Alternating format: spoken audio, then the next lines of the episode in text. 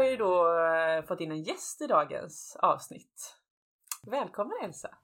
Tack! Kul att vara här! Jättekul att ha dig här Elsa.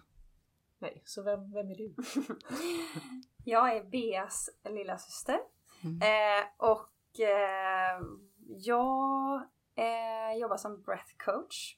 Eh, är hemma över julafton och nyår hemma i Göteborg. Men jag bor annars i LA. Ja, och där jobbar jag som breath coach. Både privata, en one-on-one session och jag jobbar även på ett företag som heter Open. Som är en mindfulness eh, och även liveklasser och IRL-klasser. Så att eh, ja, jag jobbar med breath breathwork helt enkelt. Herregud, det låter ju helt drömmiskt. Jag vet, lite skillnad från vårt liv. Eh, ja. Fast vi behöver hjälpen, vi behöver Tipsen! Men okej, vad, vad är det liksom eh, viktigaste när det gäller andning? Eh, så de tre viktigaste grejerna är ett, Att man ska andas genom näsan majoriteten av tiden. Det finns tillfällen då man ska andas genom munnen, eller kan andas genom munnen om man gör till exempel en transformational breathwork-klass eller om man gör Wim Hof. Eh, eller så kan man andas genom munnen när man gäspar eller skrattar eller eh, pratar. Så det finns tillfällen men det viktiga är majoriteten av tiden under dagen ska man andas med näsan. Och det är för att kroppen är liksom designad för att andas genom näsan. Så när vi andas genom näsan så filtreras luften, den kondenseras, den steriliseras, den eh, värms upp. Så den förbereds liksom för lungorna för att de ska kunna ta vara på luften som vi andas in bättre. När man andas genom munnen så får man inga av de här fördelarna. Mm. Så när man andas genom munnen så kommer liksom rå, ofiltrerad, smutsig, kall luft, torr luft rätt ner i lungorna och det är inte, ja, vi kan inte ta upp lika mycket syre då. Och det är också traumatisera, alltså trauma för lungorna om man andas genom munnen. Så att näsan är den viktigaste nästan poängen om man ska ta med sig någonting, eh, alltså hur man ska andas under dagen. Och det är, det är ju när man tränar, när man sover, det är ju liksom mm. så mycket som möjligt stänga munnen. Precis, och då kanske folk tänker, vadå när man tränar? Mm. Ni kan testa nästa gång ni tränar eller går ut och springer och försöka andas så mycket ni kan genom näsan. Det kommer vara svårt och ovant och jobbigt men ju mer man gör det desto lättare blir det. Så att, eh, mm. så Gud vad intressant. Näsan. Så fort du börjar mm. prata om det så börjar du liksom själv så här undermedvetet börja typ tänka på hur jag andas med min näsa. Mm. Mm. Och Elsa är ju på barnen också när hon är hemma. Så här, när de kollar på TV typ stänger munnarna på dem. Och...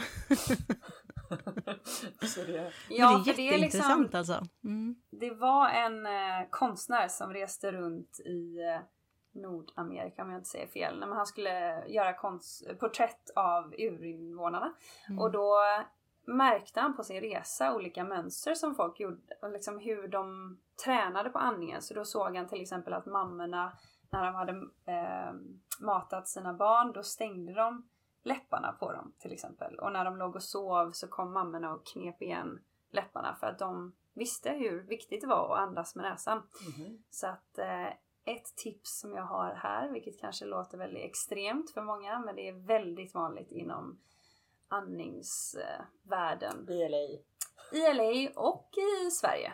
Mm. Eh, så, så är det i alla fall att tejpa munnen. Tejpa ihop läpparna. Bara liksom en liten centimeter från överläppen till underläppen. Eh, så att munnen är stängd när man sover till exempel. Så då, då kan man se till att man inte andas med munnen när man sover. Och det kan till exempel hjälpa folk som har folk som snarkar eller folk som har eh, lider av eh, sömnapné. Mm. Så det, det är ett väldigt bra tips. Det gör både jag och min man. Och hela mitt företag nu har jag fått. Tejpa munnen när man sover. Så det är ett litet knep. Det kan man även göra när man är ute och joggar till exempel. Då kan man tejpa munnen om man, om man glömmer bort att andas med näsan. Aha. Okej, okay, så näsan var första tipset. Mm. Men alltså jag har ju ett barn som alltid sover med öppen mun. Mm. Det är ju inte bra tänker jag. Då blir det trauma för hennes lungor här nu. Men ja. är det inte någonting också med käkarna? Alltså, Ja, alltså det är väldigt, när man väl börjar prata om andning så kan man liksom prata om det i flera timmar. Så vi får avbryta Elsa här om det blir för... Ja, men det har att göra också med utvecklingen av eh, käkarna framförallt när man är i de här eh, perioden där käkarna utvecklas. Ehm, och så när man sover då med öppen mun till exempel, då kan inte tungan vila i toppen av gommen för det är där tungan ska vila egentligen. Nu kan, om man testar det så kanske det känns lite spänt att man liksom Mm. spänner tungan. Men där ska tungan ligga liksom. Eh, och när den ligger där så funkar den som en eh, byggställning, alltså en scaffolding brukar jag säga, men som en byggställning för tänderna. Att den, även fast det är så lite, lite tryck från tungan, så skyddas liksom tänderna i den övre gommen för att inte falla in. Säg att du inte har något skydd där, då kan tänderna liksom sakta, sakta men säkert falla inåt och då blir det för lite plats för tänderna.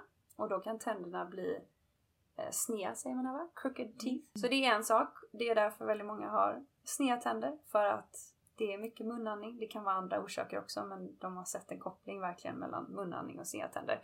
Men sen har det också med käkarna. De utvecklas inte tillräckligt eh, ja, som de ska och då kan luftrören också påverkas och bli smalare.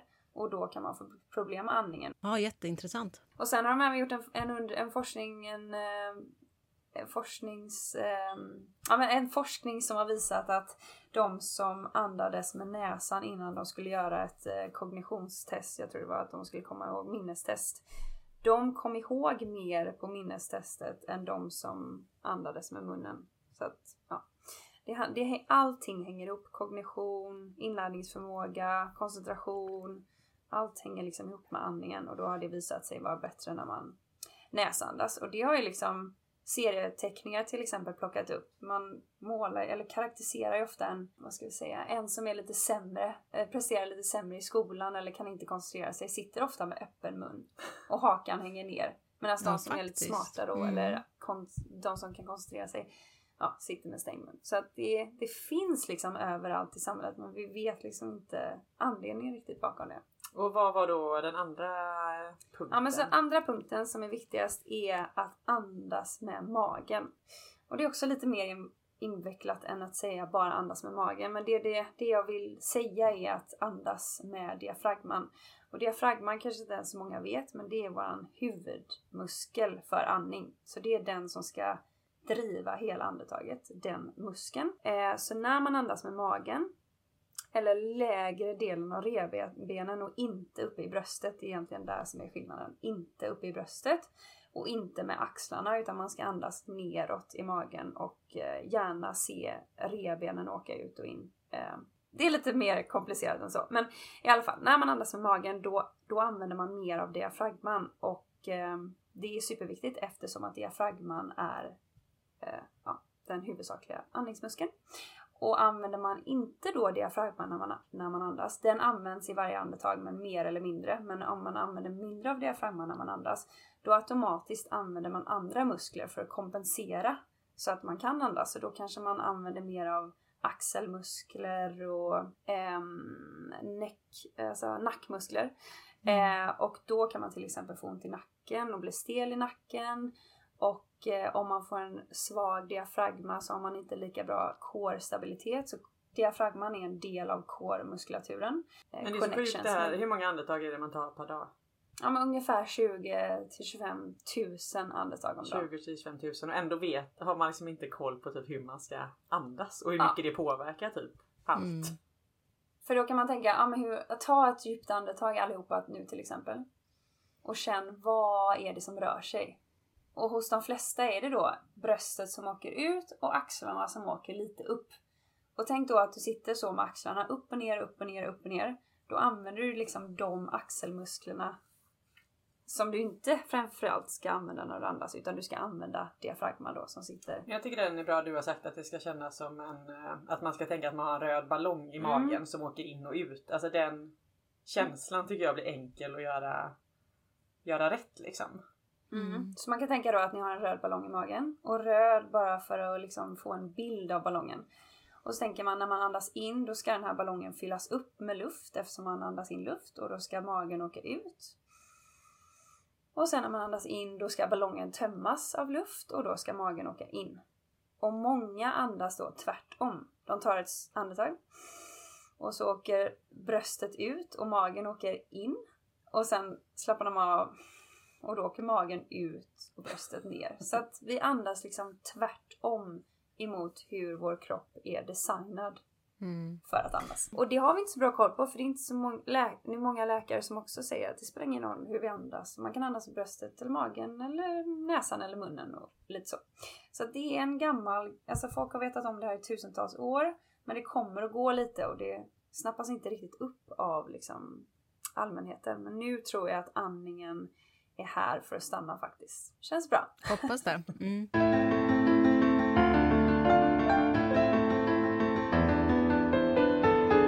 Alltså jag måste säga att jag andas ju sådär som du sa med den här ballongen. Alltså rätt. När jag tänker på det. Men jag blir så jäkla yr när jag gör det. Alltså när jag verkligen tar de här djupa andetagen.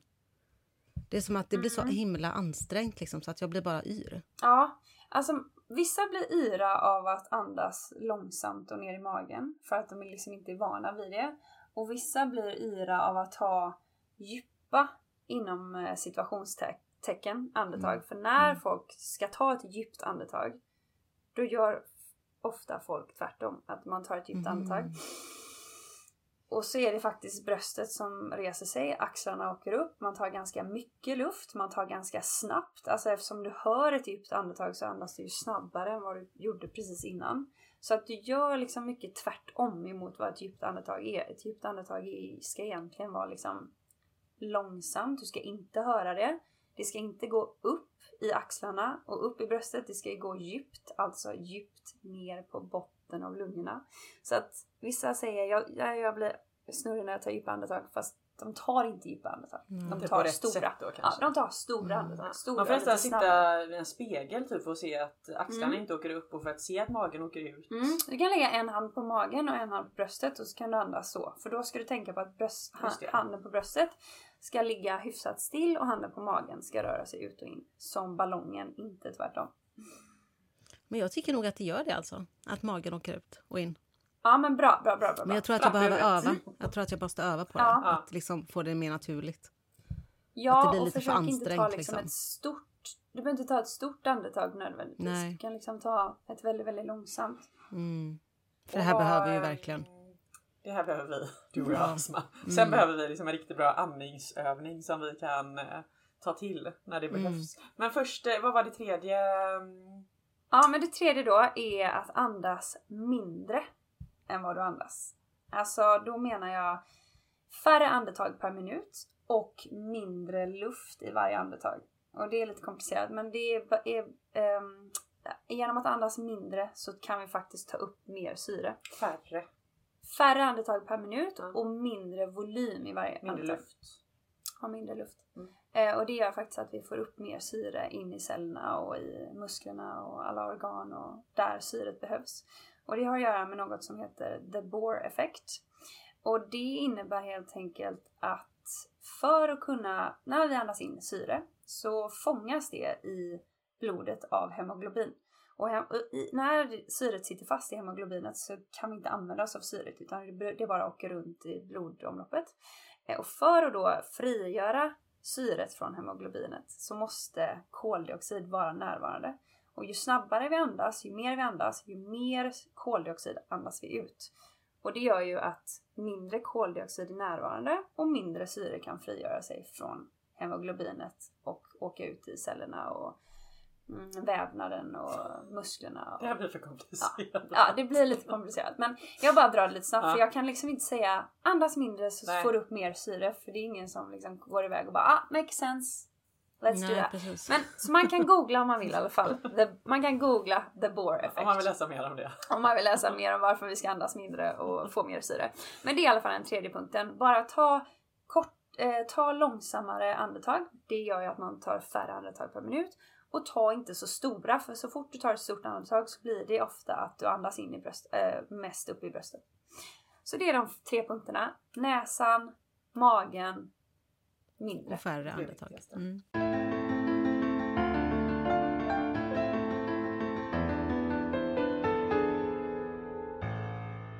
Intressant. astma, det känns ju som att vi behöver någon sån här typ mirakelandning. Alltså om man typ, eller jag i alla fall, så här, om man håller på att tappa det typ eller ja, Mm. det här liksom mellan jobbet och förskolan. Alltså någon Middagsbordet när som helst, vid läggning, Middagsbordet. alltid. Nej men alltså på riktigt, Ja, alltid. ja men typ Herregud. dygnet runt något Ja, man kan ta till ja. för att klara, klara det lite bättre.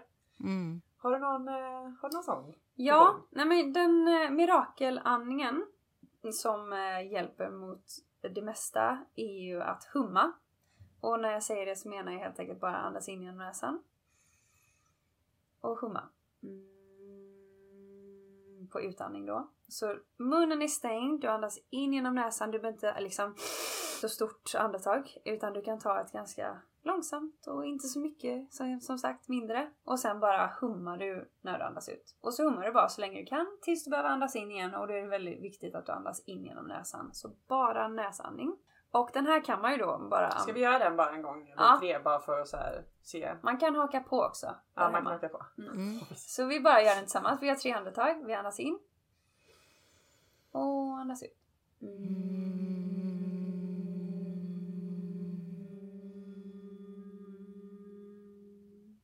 Oj, vad länge ni kunde humma. Mm. Svårt för när man tittar Jag tycker, varandra den är, jag tycker den pratar. är så... eh, Alltså jag känner, jag älskar den. Ja. Eller just det, här, det är väl det här med vibrationerna lite. Att det är liksom... Mm. Mm. Alltså det finns ju också en, det är en liksom helt annan diskussion hur Ja. vibrationer påverkar hela vår liksom kropp. Men för att dra en liten eh, eh, liksom fakta om vibrationerna är att om ni hummar nu när ni lyssnar på det här så kan man liksom känna på halsen att det vibrerar. Det känner man även när man pratar. Så de här vibrationerna de eh, aktiverar vagusnerven, eller de stimulerar vagusnerven som går Mm. där eh, via, via halsen. Eh, och när vagusnerven stimuleras eller aktiveras så aktiveras även vårt parasympatiska nervsystem och det är alltså rest and digest. Det är då vi liksom pulsen går ner, andetaget går ner, eh, stressnivåerna går ner och vi signalerar upp till hjärnan att vi är safe to relax. Alltså vi är i Mm. säkerhet. Eh, och så det motsvarande är då fight or flight och då signalerar man upp till hjärnan att vi inte är i säkerhet. Eh, koppla på stressen, pumpa ut, muskler, eh, äh, pumpa ut blod i musklerna, gör det redo för aktivering. Så när vi är stressade så reser vi oss ofta upp till exempel eller vi kan inte stå still eller vi pillar med någonting. Men när vi är i det här andra då, parasympatiska nervsystemet, det är då pulsen sänker sig, blodtrycket eh, sänker sig och stressnivåerna eh, går ner. Men ja, jag tänker, nu var det jag som avbröt dig med de här vibrationerna. Men Mm. vad är liksom fördel, fördelarna med den här humningsandningen? Mm. ja, Men så nummer ett är då att vi aktiverar parasympatiska nervsystemet genom vibrationer som stimulerar vagusnerven. Eh, och så det är liksom den liksom, eh, en av de viktigaste då när man känner sig stressade. Men det är även att när vi andas ut längre än när vi andas in, vilket vi gör nu när vi hummar, för man kan inte humma snabbt. Man kan liksom inte andas ut snabbt när man hummar. Ni kan testa att humma Ja, Alltså snabbare. Ja. men det går inte. Ehm, så då andas man ofta ut längre än vad man andas in och det sänker pulsen. Det kan man testa själv. Man kan sätta ett finger på pulsen och sen kan du andas in 4 sekunder och så kan du känna hur pulsen är och sen kan du andas ut 8 sekunder och så kommer du känna att pulsen går ner när du tar ett utandetag. Så varje inandetag är energigivande, sympatiska nervsystemet. Varje utandetag är ehm, liksom avslappnande parasympatiska nervsystem. Det är så skönt att få så snabbt resultat. Mm. Mm. Alltså Ja, att, det, att, det, att man kan själv känna det direkt att det, att det hjälper liksom. Mm. Mm. Så det kan du ju känna liksom. Du kan bara ta tre andetag och känna hur pulsen ändrar sig vid varje andetag in, ut. Mm. Och eftersom man då andas ut längre så ger man ju mer tid till att pulsen går långsammare. Så då går ju pulsen långsammare Mm. överlag Mm. under. Det ju när så man bra. andas. Så det är en annan grej med humningen, att du andas ut längre Mm. än om du tar ett vanligt utandetag. För då kan Mm. det vara svårt att sakta ner utandetaget. Men Mm. en tredje grej som också är liksom bara plus i kanten om man känner stress och gör den här handlingen är att när man hummar så skapas det 15 gånger så mycket nitric oxide, vilket är kväveoxid, eh, NO, Så man skapar 15 gånger så mycket eh, kväve, eh, nitric oxide när man hummar. Och det skapas i bihålorna. Så att eh, nitric oxide har egenskaper som är antiviral, antibacterial, antifungal. Så alltså um, eh, det hjälper att skydda en mot virus, bakterier och svampinfektioner. Så det steriliserar eh, liksom, eh, bihålorna, näsan, när man andas in det i lungorna. Eh, så det hjälper. Om du är förkyld till exempel så har de gjort en, en undersökning där de eh, satte ena förkylningsgruppen, alla blev injicerade med förkylningsvirus och så hummade ena gruppen och andra bara vilade. Och då fick den här hummande gruppen då mindre symptom, de blev av med sjukdomen eller med förkylningssymptomen snabbare. Så, det är, i för, är det även i förebyggande syfte? Ja, för, du kan eh, köra det så fort du har lite ont i halsen. Då brukar jag humma så mycket jag kan liksom för att, Wow. Hur bra astma? För att Jätte, producera jättebra. det här Det nitric här måste vi göra med våra barn. Det här måste vi göra. Och för måste att sitta och liksom humma i få någon- cirkel allihopa. Om man vill slippa vabb så kan Ja, barnen lära sig kör ni någon låt liksom där barnen kan vara med och humma. Men de har även gjort forskning då på covid-patienter där de har fått eh, andas in alltså extern då eller vad det heter, eh, nitric oxide i liksom, ja de har fått andas in det helt enkelt. För att försöka bota liksom covid även. Så att det är väldigt eh, powerful gas som vi kan producera själva i Så bihålorna. Det Och när vi så hummar så producerar vi 15 gånger så mycket. Så det är bara en liten liksom plus i kanten som man En kan väldigt stor plus i kanten. Mm. Ja. Helt Så fantastiskt. det ju. steriliserar liksom, steriliserar bihålorna och luften Mm. man andas in.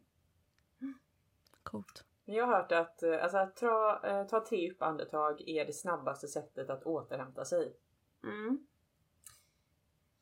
Ja. Så tre hummande andetag måste ju hjälpa mycket. Mm.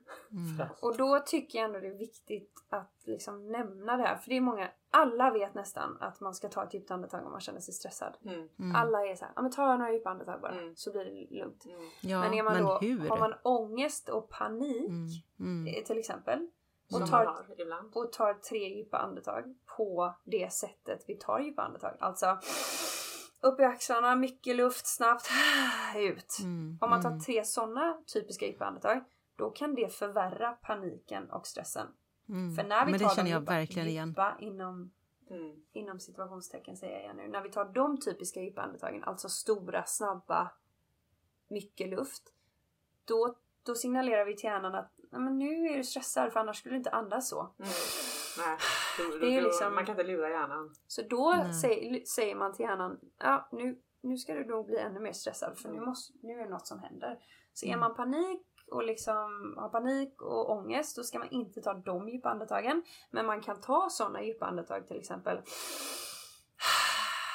om man verkligen gör ett långt utandetag för då kan man liksom reset. Mm. Då resetar man sitt andetag. Mm. Och det kallas fysiologisk SAI. Alltså fysiologisk... Eh, eh, vad heter SAI? Alltså... Pustning. Pust! Ja. Så det heter physiological SAI och det, så kan man liksom resetta sitt andetag om man känner sig bara stressad. Men det är just när man känner det här ångest och panik, då, då kan de trigga Mm. det istället. Men du kan göra sådana här... Ah, Ja. Det är jag väldigt tycker skönt humma att är göra lite bra som du sa också att du kan ju inte humma ut snabbt. Alltså du Precis. måste, du andas in liksom vanligt och hummar, alltså du kan inte ta igenom det på något annat sätt. Nej, nej. Än, Så då kan man ju då ta de här tre humningsandetagen istället. alltså men jag tänker att vi får börja varje poddavsnitt med ett, en sån Med att humma. andning. Ja men alltså verkligen. Ja, gör helt- tre ja. och så kan alla haka på det bara. Ja. Och så kan man bara sitta en sekund efteråt och bara okej, kanske vi inte pratar in. lika snabbt och... Vi får humma in med våran jingel liksom. Men den passar ju ändå bra in i hummandet. Eller så byter vi ut jingeln till hummande. Till ett hum. Ja. Men vi pratade om det här innan eh, vi började spela in att eh, säga att man kanske sitter bland folk så är man kanske inte så sugen på att eh, sitta där och humma. Men man kanske ändå behöver en liten snabb återhämtning. Mm. Eh, vad, vad kan man ta till då? ja men då kan man göra egentligen exakt samma sak bara att man inte hummar. Alltså du andas in genom näsan, kommer tillbaka till den fyra, du kan räkna till fyra, andas in en, två, tre, fyra och sen kan du bara försöka andas ut så långsamt du kan. Eh, dubbelt så, lång, så långt eh, som ditt inandetag så du kan andas in fyra sekunder och ut åtta sekunder. Och så kan du göra det några gånger. Men alltså, Om jag man måste säga att att... det är s- Mm, jag Mm, tycker de här åtta sekunderna är så långa. För jag har försökt Ja. göra det här. Jag andas ju in. För jag har gått hos en eh, psykoterapeut tidigare och då har vi liksom tränat på det här att vi ska eh, andas in och andas ut i åtta och andas i fyrkant och se den här fyrkanten. Ja, så. Men jag tycker det är så långa sekunder så att jag liksom, det känns som att mitt andetag tar slut på vägen typ. Mm. Ja men då kan Hur du tränar man typ upp det? In, liksom. Då kan du göra tre sekunder in. Eller bara ett litet kort inandetag och så bara försöker du göra ett längre utandetag. Du behöver egentligen inte räkna och sätta sekunder på allt. Det bara Ja, Jag tänker, kan man träna upp det då? Ja, det kan man. Ja. Genom olika andningsövningar till exempel och bara träna på det andetaget. Om du tycker det är jobbigt att göra fyra in, åtta ut så är det bra. För när, så fort det blir jobbigt att andas, alltså att du känner att luften tar slut eller någonting byggs upp i kroppen. Det är koldioxid som eh, ökar. Och när Mm. koldioxid ökar då får du bättre syreupptagning eftersom att koldioxiden släpper mer syre. Men du blir också van vid den här högre halten av koldioxid. Så ju mer du tränar på de jobbiga andetagen, det du tycker är obekvämt, ju bättre kommer du bli på att ta dem. Ju mindre obekvämt kommer det bli. Så kroppen kan successivt vänja sig vid högre halter av koldioxid. okej. Eh, och koldioxid, bara för att slänga in en grej då, varför koldioxid nämns så mycket. Men då har man märkt till exempel att det är just låga koldioxidnivåer som kan vara ett problem när man har mycket ångest eller andas snabbt eller känner sig väldigt stressad för att andningen hänger ihop med liksom stressen i kroppen. Ju snabbare du andas, ju mer signaler skickar du till hjärnan som säger nu är det fara, koppla på mer stress, gör det redo liksom. Vi Mm. har ju det här liksom eh, vi är födda liksom med det här uråldriga, supergamla systemet i kroppen att vi ska vara beredd på fara hela tiden. Så det är ett Mm. överlevnadssystem som inte funkar i vårt samhälle för att vi har så mycket Och det är så hemskt det här när man inte vet hur man ska göra att det kan bli ännu värre om man gör fel. Alltså att man, Mm. att kroppen, att man typ triggar kroppen. Alltså det kan jag bli så här stressad av den Mm. tanken. Men, så då kan man bara komma ihåg att okej, då kör man de tre. Ja. Näsa, mage mindre eh, och, och färre. Då triggar du inte kroppen till stress. Och sen bara andas ut längre än du andas in. Mm. Då triggar du kroppen till att eh, komma ner i varv. Mm. Och gör du tvärtom så triggar du inte stress. Så behöver du energi kan du göra tvärtom. Om man, ja just det. Om man är trött och behöver liksom Ja, just fokusera. det. Var så här motsatsen till den här andningen om man känner att man håller på att somna fast man får typ inte somna. Mm. Vad- Då kan du göra tvärtom. Då tar du ett längre inandetag för då går ju pulsen upp. Och så kan du ta ett kort utandetag genom munnen till exempel. För att munandning är mer stressande än nä- näsandning. Så du kan bara andas in. 1, 2, 3, 4, 5, 6, 7, 8. För den behöver man ju också. Det är inte Mm. bra att andas så länge för då gör du motsats. Då övar du inte upp dina koldioxidnivåer. Men du kan göra det i fem minuter bara för att få lite energi liksom. Men är det samma med den fem här eldandningen? Är Ja. den också energigivande? som låter så. Ja, den är också värme och energibildande liksom. Men det var något jag vi var inne på. Ångest, just det. Ja men det här med koldioxid och ångest kom jag in på lite. Att är det en ganska intressant forskningsartikel som, eller studie som har gjorts på det och då eh, satte de liksom monitors på eh, personer som hade mycket panikångestattacker.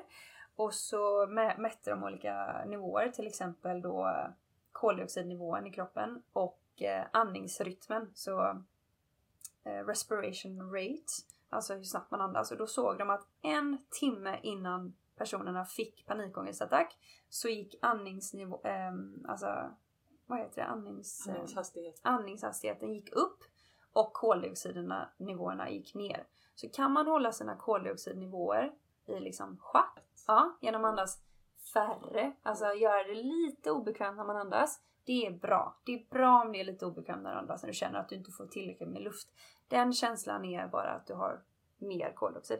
Så det kan man tänka på att om man liksom känner av de här små tecknen att nu andas jag lite snabbare, nu är jag lite stissig. Ja, man andas långsammare då, ut med längre, längre utandetag, kortare inandetag. Så får du ordning på koldioxidnivåerna och andningstakten. Eh, liksom, takten. Och då kunde de hindra panikångestattacker? ja, hela liksom forskningen gick ut på att bara se vad som hände. Mm. Eh, en, eller om man kunde liksom se ett mönster. Men ja, sen kunde de ju använda liksom. Sen en annan forskning som hänger ihop med den här är då på astmapatienter. Men då hade de en nivå som sa nu är dina koldioxidnivåer lite låga och då fick de ett andningsmönster. Så då justerade de sina koldioxidnivåerna och så, och så behövde de inte lika mycket astmamedicin och sånt där. Så ja, man kan ju justera det liksom. Och då kan man ju ja, använda det till allt möjligt som jag har. Fantastiskt. Jag har ju två barn som är astmatiker ja. dessutom. Mm. Alltså, Eller förkylningsastma har de. Ja, så att, eh, jag ska faktiskt börja humma med dem känner jag. ja, men jag tänker att allt går väl hand i hand. Eller? Och det här munandning liksom. Ja, mm. precis. Mm. Då foka, foka mer på näsandning och... Mm. Men jag tycker det här är så intressant. Nu har du bara berättat jättelite av allt. Mm, och Men så fort så... man börjar prata med Elsa om det här så är det så här. Alltså det kommer ju fram hur mycket som helst som påverkar. Mm. Eller som påverkas av vår andning som man inte ens har koll på liksom trots att man tar så många andetag ja. per dag. Ja, men jag så tänker det är därför också väldigt typ, svårt att eh, hålla det kortfattat men jag försöker. Ja. Men jag tänker typ i förlossning och sånt då är ju liksom andningen är ju A och O. Ja. Mm. Också för att få igång hela ja. Alltet. Ja, alltså, och tänker också det, kanske det kring smärta. Eller? Jag kommer ihåg med Otis, eh, jag hade inte, alltså utan den här profylaxandningen så det hade liksom mm. inte gått typ.